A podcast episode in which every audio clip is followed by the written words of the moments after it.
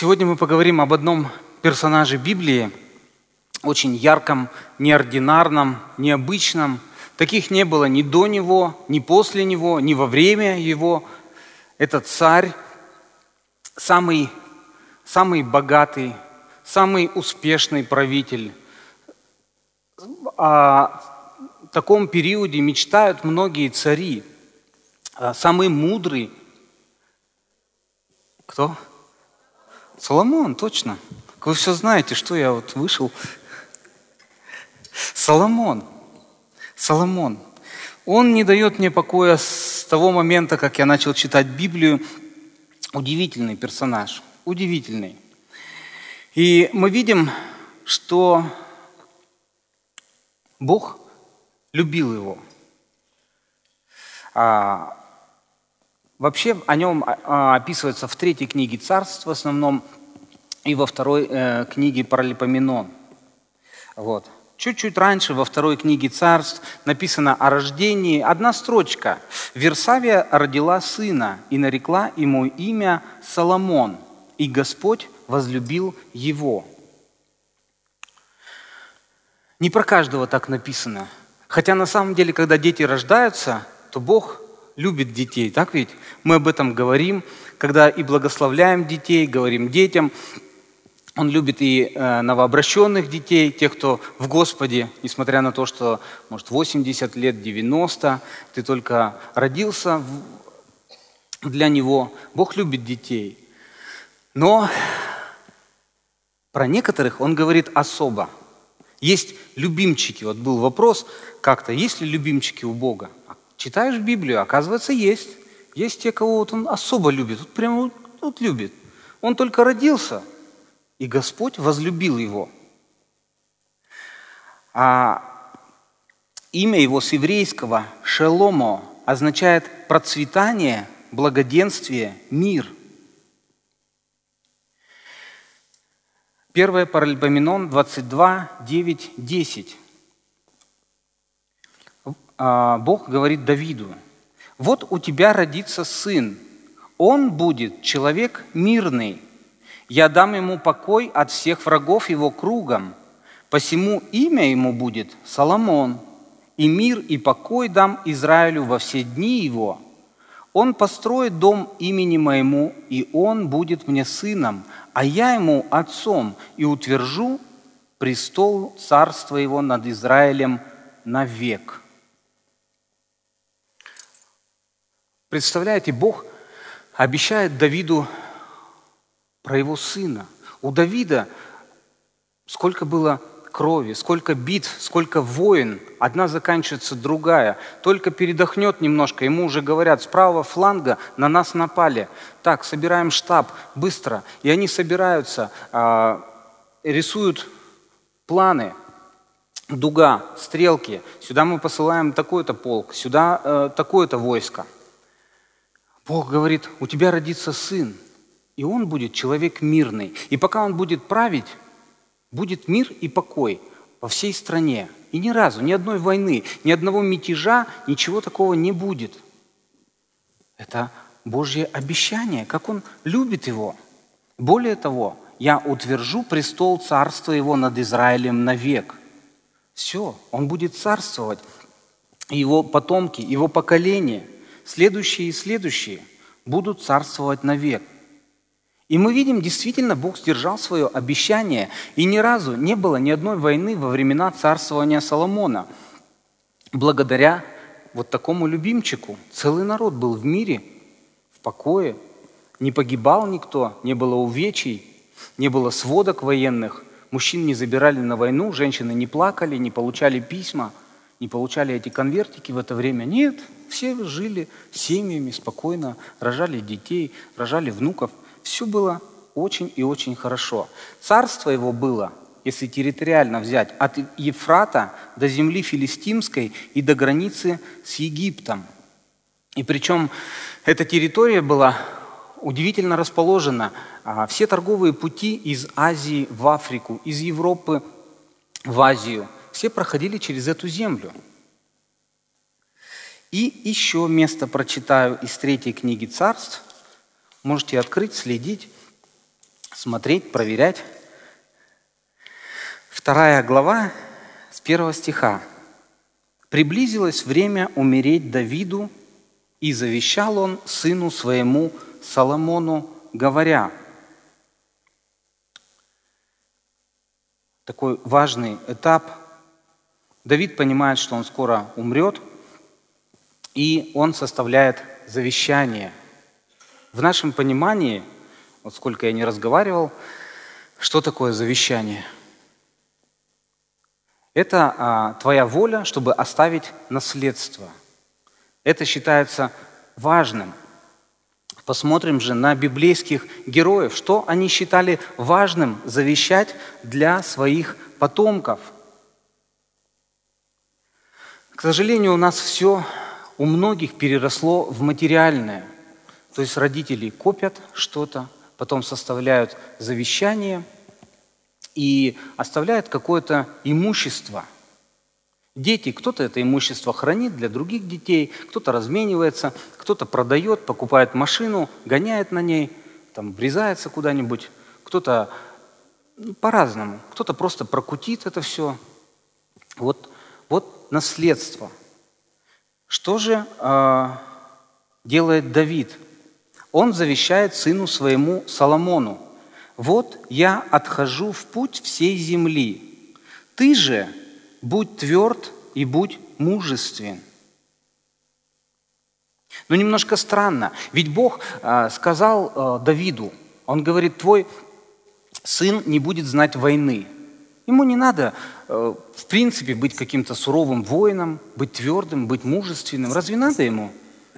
По-моему, нет. Раз нет войн, зачем эти качества? Но Давид, умирая, говорит самое важное. Он показывает этим примером, что мы должны оставлять детям самое важное. Это не обязательно должно быть материальное. Нет, совсем нет. Для Давида самое важное было то, что он облекает в третьем стихе. «Будь тверд и мужествен не для того, чтобы воевать с другими народами, и храни завет Господа Бога твоего, ходя, ходя путями Его, и соблюдая уставы Его, и заповеди Его, и определения Его, и постановления Его, как написано в книге закона Моисеева, чтобы быть тебе благоразумным во всем, что не будешь делать и везде, куда не обратишься, чтобы Господь исполнил Слово Свое, которое Он сказал обо мне, говоря, если сыны твои будут наблюдать за путями своими, чтобы ходить предо мной в истине от всего сердца своего и от всей души своей, то не прекратится муж от тебя на престоле Израилевом». Вот что имеет в виду Давид. Он говорит, будь тверд и мужествен только для того, чтобы хранить заповеди Божьи, только для того, чтобы не отпасть от Бога. Это самое важное, что могут оставить родители детям – не имущество какое-то, не квадратные метры, а веру в Бога. Это самое важное. И он говорит, что бы ни случалось, потому что будут ветры, будет, может быть, под тобой земля колебаться в чем-то, может, что-то еще будет, какие-то течения, учения. Он говорит, самое главное, будь тверд и мужествен, чтобы верить в Господа. Вот какое было завещание. Что же было дальше? Дальше видим, что Соломон тоже возлюбил Господа. Это в следующей главе написано. Он сильно возлюбил Бога. Третья глава, третий стих. «И возлюбил Соломон Господа, ходя по уставу Давида, отца своего. Но и он приносил жертвы и курения на высотах. И пошел царь в Гаваон, чтобы принести там жертву, ибо там был главный жертвенник. Тысячу всесожжений принес Соломон на том жертвеннике. Он сильно любил Бога. Он ему отдавал самое ценное. Он ушел в Гаваон и там принес всесожжения.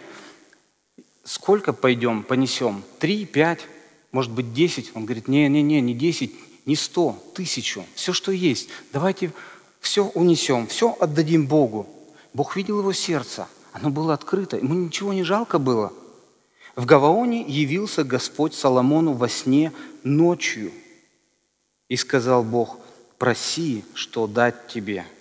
Этот стих я первый раз, когда прочитал, честно говоря, просто в шоке был. Как так? Если Бог ко мне придет вдруг ночью, вот кто знает, что просить?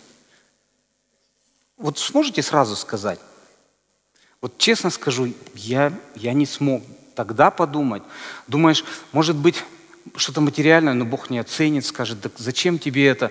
Может, чтобы там все исцелились, может, что-то получше есть, чтобы все спаслись. Может быть, и, и, и ты не знаешь, и ты не знаешь вроде, что просить. Ну, как в сказке. Вот все, что хочешь. Бог, а, а есть какие-то ограничения? Никаких ограничений. Что желаешь? Будет тебе. Что хочешь? Будет тебе. Вы готовы, если Бог придет ночью что-то попросить? Я думаю, ну, Бог может дай какое-то время. Сколько должно времени продлиться между четвертым и пятым стихом? Может, час, два, там, три, ночь вся? Может, полярная ночь? Я готов за полярную ночь подумать. Но видно было, что Соломон не раздумывал. Он знал, желание своего сердца. Он знал, знал, что ему предстоит управлять этим народом. И, конечно же, он боялся э, этой ответственности. Он переживал за это. Он думал, молился. Эти мысли постоянно приходили к нему. Как таким народом Давид управлял, предки мои управляли, а я, как бы мне так же верно, так же хорошо управлять. И он говорит, Бог, дай мне сердце разумное, чтобы управлять сим народом. Дай мне мудрости, Бог, чтобы мне взять эту ответственность. Вот было его желание. И Бог дал ему. И Бог дал ему. И он говорит, я прочитаю даже – Даруй же рабу твоему сердце мудрое и разумное, чтобы судить народ твой и различать, что добро и что зло. Ибо кто может управлять этим многочисленным народом твоим? И благоугодно было Господу, что Соломон просил этого, и сказал ему Бог, за то, что ты просил этого, и не просил себе долгой жизни, не просил себе богатства, не просил себе душ врагов твоих, но просил себе разума, чтобы уметь судить. Вот я сделаю по слову твоему – он говорит, я дам тебе. И даже чего ты не просил, и богатство, и слава, все будет тебе. А если будешь любить меня сильно, еще и долгих лет жизни. Ну, все, о чем можно мечтать. Все, о чем можно мечтать. И действительно, Бог ему все это дал. Потрясающее начало. Дальше мы видим, что Соломон ходит в богобоязненности, он любит Бога, он начинает строить ему храм. Помните же, да, что э, Давид хотел построить Дом Божий, но Бог говорит, у тебя все руки в крови, ты не можешь этого делать. Может, давай я сделаю так, что сын твой построит храм. И Соломон строит. Он был потрясающим строителем в этом плане. Он э, ну, сделал все, чтобы угодить Богу. Он построил храм, он собрал все драгоценности, все строительные материалы, сделал самое огромное сооружение на то время. Это было одним из чудес света. Знаете, семь чудес света. Вот он построил одно из них. Надо постараться, чтобы сделать что-то выдающееся. И в конце он молится. Мы это все читаем в третьей книге Царств. Вы можете потом прочитать. Он молится и просит, чтобы не просто это каменное, э, каменный замок стоял. Он говорит, Бог, я молюсь, чтобы ты обитал здесь всегда, чтобы ты исцелял сердца, исцелял людей, чтобы тот, кто плачет, ты утешал. И он молится, и у него большая-большая молитва. И Бог слышит его и является к нему второй раз. И говорит, все это мы подробно для, чтобы понимать, понимать эту картину. В девятой главе он к нему приходит второй раз и еще раз говорит, девятая глава с 1 по 8 стих. После того, как Соломон кончил строение храма Господня и дома царского, и все, что Соломон желал сделать, явился Соломону Господь во второй раз, как явился ему в Гаваоне, и сказал ему Господь, «Я услышал молитву твою и прошение твое, о чем ты просил меня. Я осветил сей храм, который ты построил, чтобы пребывать имени моему там вовек, и будут очи мои и сердце мое там во все дни. Если будешь ходить пред лицом моим, как ходил отец твой Давид, в чистоте сердца и в правоте, исполняя все, что я заповедовал тебе. Если будешь хранить уставы мои и законы мои, я поставлю царский престол твой над Израилем вовек. Как я сказал отцу твоему Давиду, говоря, не прекратятся у тебя сидящие на престоле Израилевом.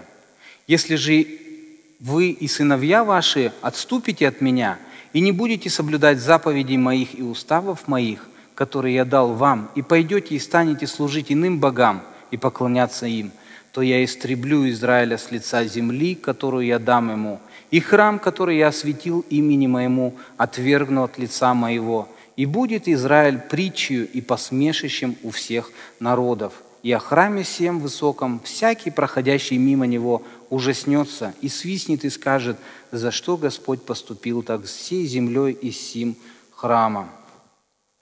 Бог ему еще раз говорит, если ты будешь служить мне, то престол будет вовек, народ будет вовек, целостность, благоденствие, все будет у вас. И в этом храме я буду обитать все дни.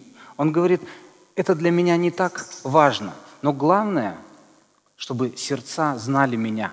Но если ты отойдешь от меня и пойдешь к другим богам, то над вами будут смеяться, и все это разрушится, и царство не устоит, и престол уйдет – но как мы и знаем, как все и произошло.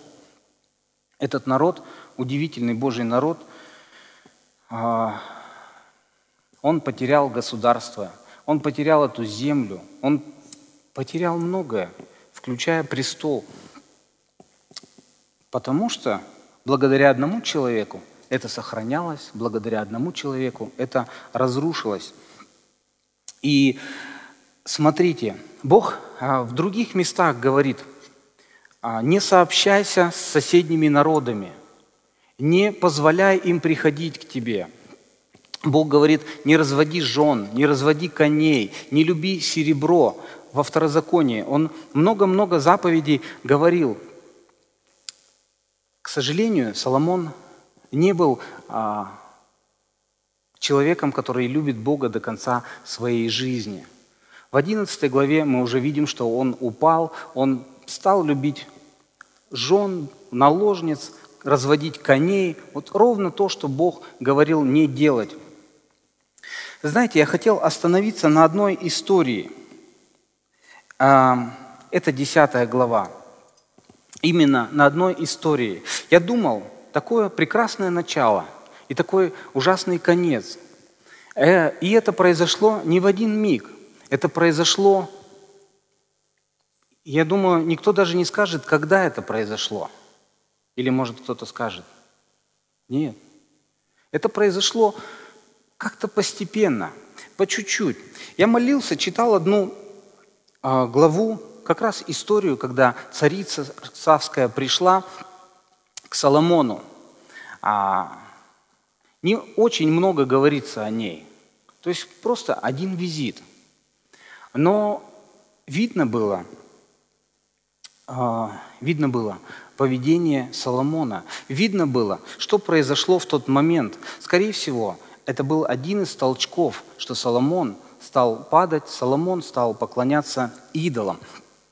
Э, пришла царица Савская, услышала о его мудрости, потому что торговые пути проходили, как мы уже говорили, мимо этой земли. К ней приходили с ароматами, с благовониями, брали золото, уходили э, купцы и говорили, есть такой царь неимоверно мудрый, невероятно мудрый. Какой вопрос ему не задашь, что бы ни происходило, он даст любой ответ. Такое ощущение, что он все знает. И она решила пойти к нему и сама поговорить с ним. Испытать его написано. Это же слово используется как э, когда дьявол пришел э, искушать Иисуса Христа. Точно такое же древнееврейское слово используется здесь. Она пришла испытать его. Она не просто пришла, ее путь занимал много недель. Это было очень дорого, долго, изнурительно идти по пустыне, а, нагружать верблюдов, нагружать целый караван и идти, чтобы самой убедиться в его мудрости. Она пришла в итоге, испытывала его загадками. В Древнем Востоке такое практиковалось. Цари соревновались друг с другом, загадывали загадки, а потом наоборот раз, э, друг другу. Один одному загадывал, другой другому. Такое было. И как бы состязались в мудрости. Она пришла, загадывала ему много загадок. И, и объяснил ей Соломон все слова ее. И не было ничего незнакомого царю, чтобы он не изъяснил ей. Удивительно. То есть он все ей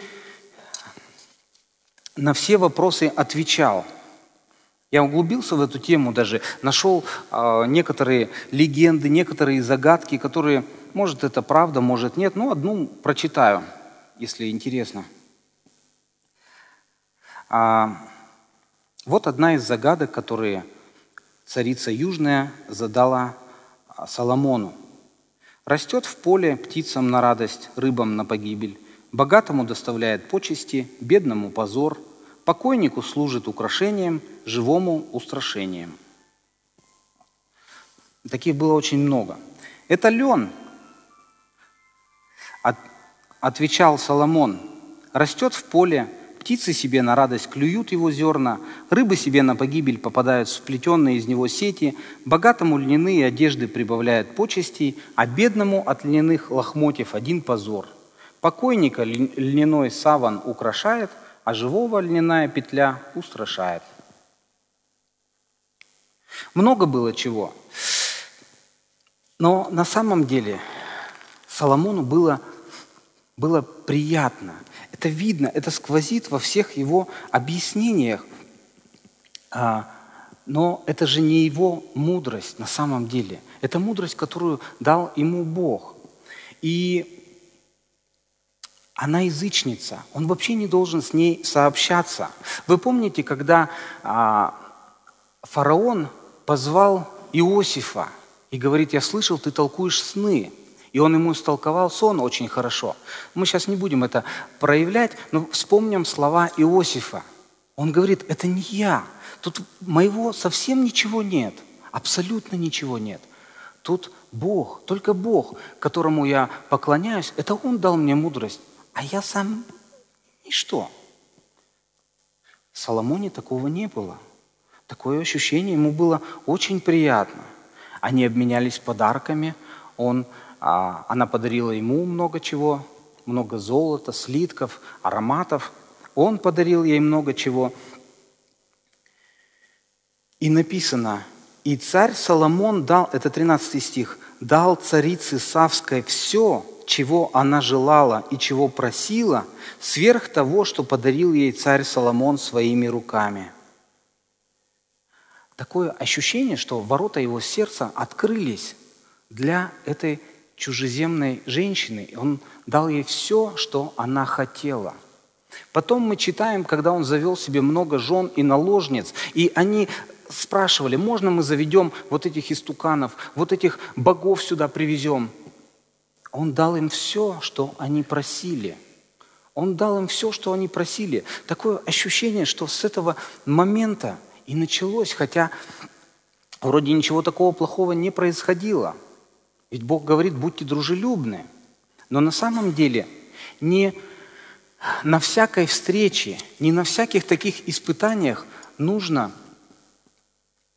бросать бисер – Проповедь моя называется «Пустая бравада» или «Дорога в ад» начинается с первого шага. Вот так. Вот так. Она его немножко, э, царица Савская, как бы похвалила. Ты такой мудрый, ты такой богатый, ты такой разумный, ты такой прекрасный. Она льстила ему. Она говорит, я разнесу весть о тебе по всем землям, в которых я нахожусь. И знаете, это ловушка, в которую попадаются многие и многие люди. Иные колесницами написано, иные конями, а мы именем Господа Бога нашего хвалимся. Не пристало нам хвалиться тем, что у нас есть, потому что все, что мы имеем, это от Бога. Сколько, я знаю, уловок таких есть. А, раньше ходили по центру люди и говорили, «А, я иду, мне говорят, можно вас на секундочку? Там что-то меня спрашивают. Говорят, о, здорово, вы выиграли поездку Турцию. От вас только а, платить дорогу и проживание, и питание там, и все. Ну и нам немножко – Тебя немножко выделили.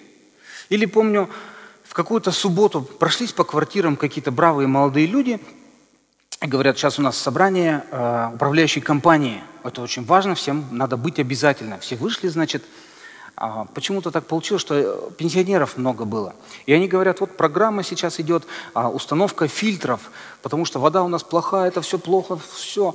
Вот, стоимость, ну, сейчас не помню, по-моему, 6 тысяч но для пенсионеров, если у вас есть корочки, только для пенсионеров, только для пенсионеров 3000. Вот. И это только сегодня проходит. И все так, ух ты, как здорово можно сэкономить. Оказалось, мошенники, все, что они устанавливали, там все вместе 500 рублей стоит. Но человека выделили, они думают, ух ты, классно, я пенсионер, и мне фильтр нужен как раз. И корочки-то у меня есть. Ребят, давайте, заходите ко мне. К сожалению, попались Некоторые люди, или раньше, помните, по телевизору игра такая была, так нагнетают, там показывают, например, четыре буквы э, и вопрос. Э, этот человек родил тебя на свет. И, значит, полный зал, и они там выкрикивают, папа, э, брат, там что-то, какие-то слова нелепые. А если вы отгадали, то напишите смс-ку. Каждая смс там стоит около 500 рублей. Вот. Или звоните, по-моему, и там минута что-то стоило, и ты не можешь дозвониться, думаешь, что такое, как никто не отгадывает, вся страна, а я самый умный, я должен, я должен прямо дозвониться. А потом смотришь, что такое с балансом, минус три тысячи, ох ты, что начинаешь выяснять, а вы платно вот звонили куда-то там, но трубку не брали. И очень-очень много уловок в таком стиле. Тебе льстят, тебе что-то что-то говорят, как, ну или за столом, например, когда все сидят, кто-то один не пьет, ему говорят, да что ты, не мужчина, что ли, давай, там, то-то-то. И начинают. Это уловки. Надо быть твердым. Точно так же, как Иосиф. Соломон, к сожалению, поддался на это. И называется у него «Пошло, пошло, поехало». И много такого. Ты вот сидел, когда думал, вот, это крючки расставляют, тебя выделили, ты особенный, ты особенный, давай. Или там парень, например, вечером девушке делает комплименты, ты такая хорошая, такая-такая сякая. Но бывает, что ему только одно надо, а последствия горькие, горькие как полынь написано. Поэтому не стоит на это поддаваться. Это, а, это основное – я не знаю, у кого какие ситуации складывались, будут складываться. Но, к сожалению, с чего-то у Соломона это началось. И я явно увидел, что вот с этого ему польстило. То, что дал ему Бог, он стал выдавать за свое. Богатства умножались, финансы, золото. У него все было самое потрясающее. Кони. Но если посмотреть, на Иисуса. Он не всегда говорил. Иногда он не вдавался ни в какие а, споры, не поддавался на такие провокации. Помните, когда а, в Матфея 27 главе обвиняли его первосвященники и старейшины, он ничего не отвечал. Тогда Пилат говорит ему, не слышишь, сколько свидетельствуют против тебя – и не отвечал ему ни на одно слово, так что правитель весьма дивился. Удивительно. В наше время, я уверен, многие христиане закидали бы камнями Иисуса за то, что у него такая возможность была проповедовать самому правителю. Вот, вот он тебя спрашивает, вот правитель, так ты говори ему. Так почему не проповедуешь? Это безобразие. Мы тебе анафеме предадим, из ячейки вычеркнем. Ну, что-то сделаем с тобой. Она, он молчит. Он молчит. Он не посчитал нужным. Он не поддался на все эти провокации. Им лишь бы посмеяться. Он молчал, ничего не говорил. Но тем не менее что-то происходило. Он молчал, но Пилат до последнего упирался, не хотел предавать его казни. Жена Пилата увидела сон, и толпа бушевала, но равнодушных не оставалось никого, а он просто молчал. Один из разбойников покаялся. Иисус молчал. Написано, сотник же и те, которые с ним стерегли Иисуса, видя землетрясение, и все бывшие устрашились весьма и говорили, воистину он Сын был Божий. Воистину, Сын Божий. А он просто молчал. Он уже ничего не говорил. Одно его присутствие.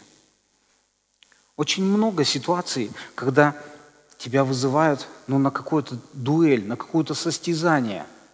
Разные ситуации. Может быть, на работе, может быть, где-то еще. Подумай. Не всегда нужно поддаваться на это. Бог дает мудрость. Все, что мы имеем, это Его. Хвалиться – мы именем Господа только хвалимся. Ни конями, ни колесницами, а только Господом. Написано было, что у Соломона было 700 жен и 300 наложниц. Он для всех открыл двери своего сердца. Тысяча человек.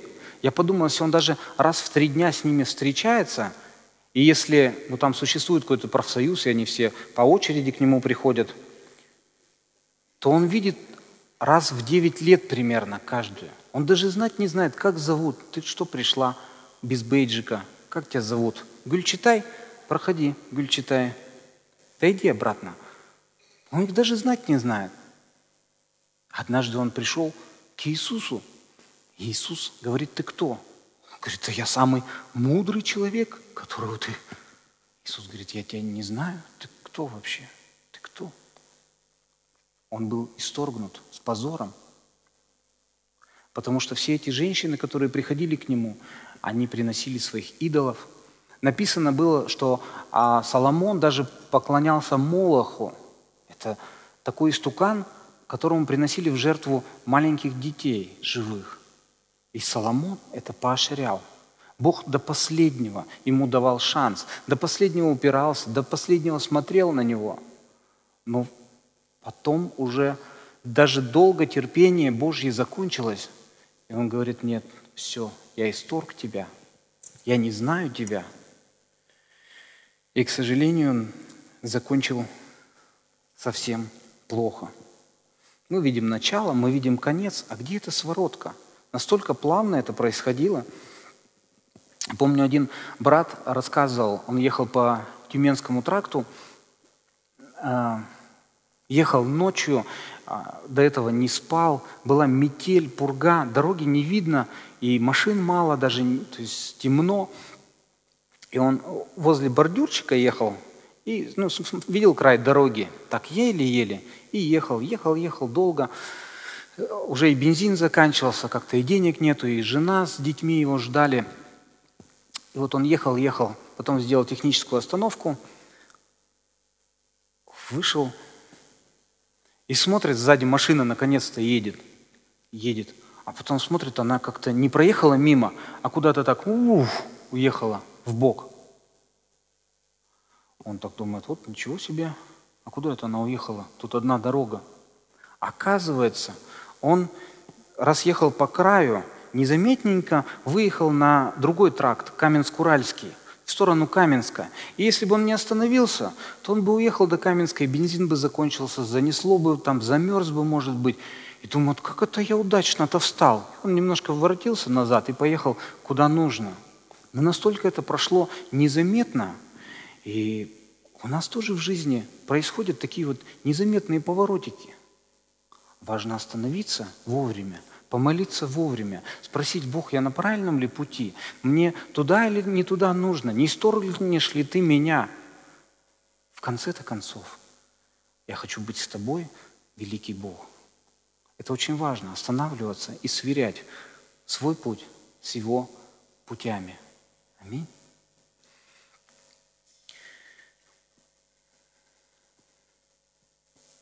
Ну, наверное, закончим. Давайте помолимся.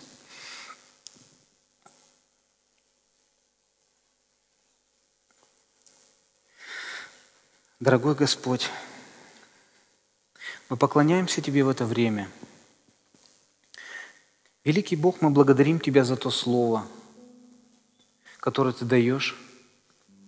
Мы не имеем целью осуждать кого-то, потому что суд в Твоих руках. Но мы хотим равняться на Тебя, не повторять ошибок, но идти за Тобою, быть верными.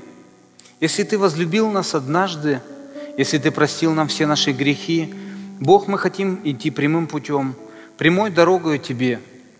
И кто бы ни попадался на нашем пути, мы не хотим, чтобы они влияли на нас со своими идолами, со своими богами с маленькой буквы. Но, Господь, мы хотим поклоняться Тебе, великому, всемогущему Господу, Богу богов и Царю царей.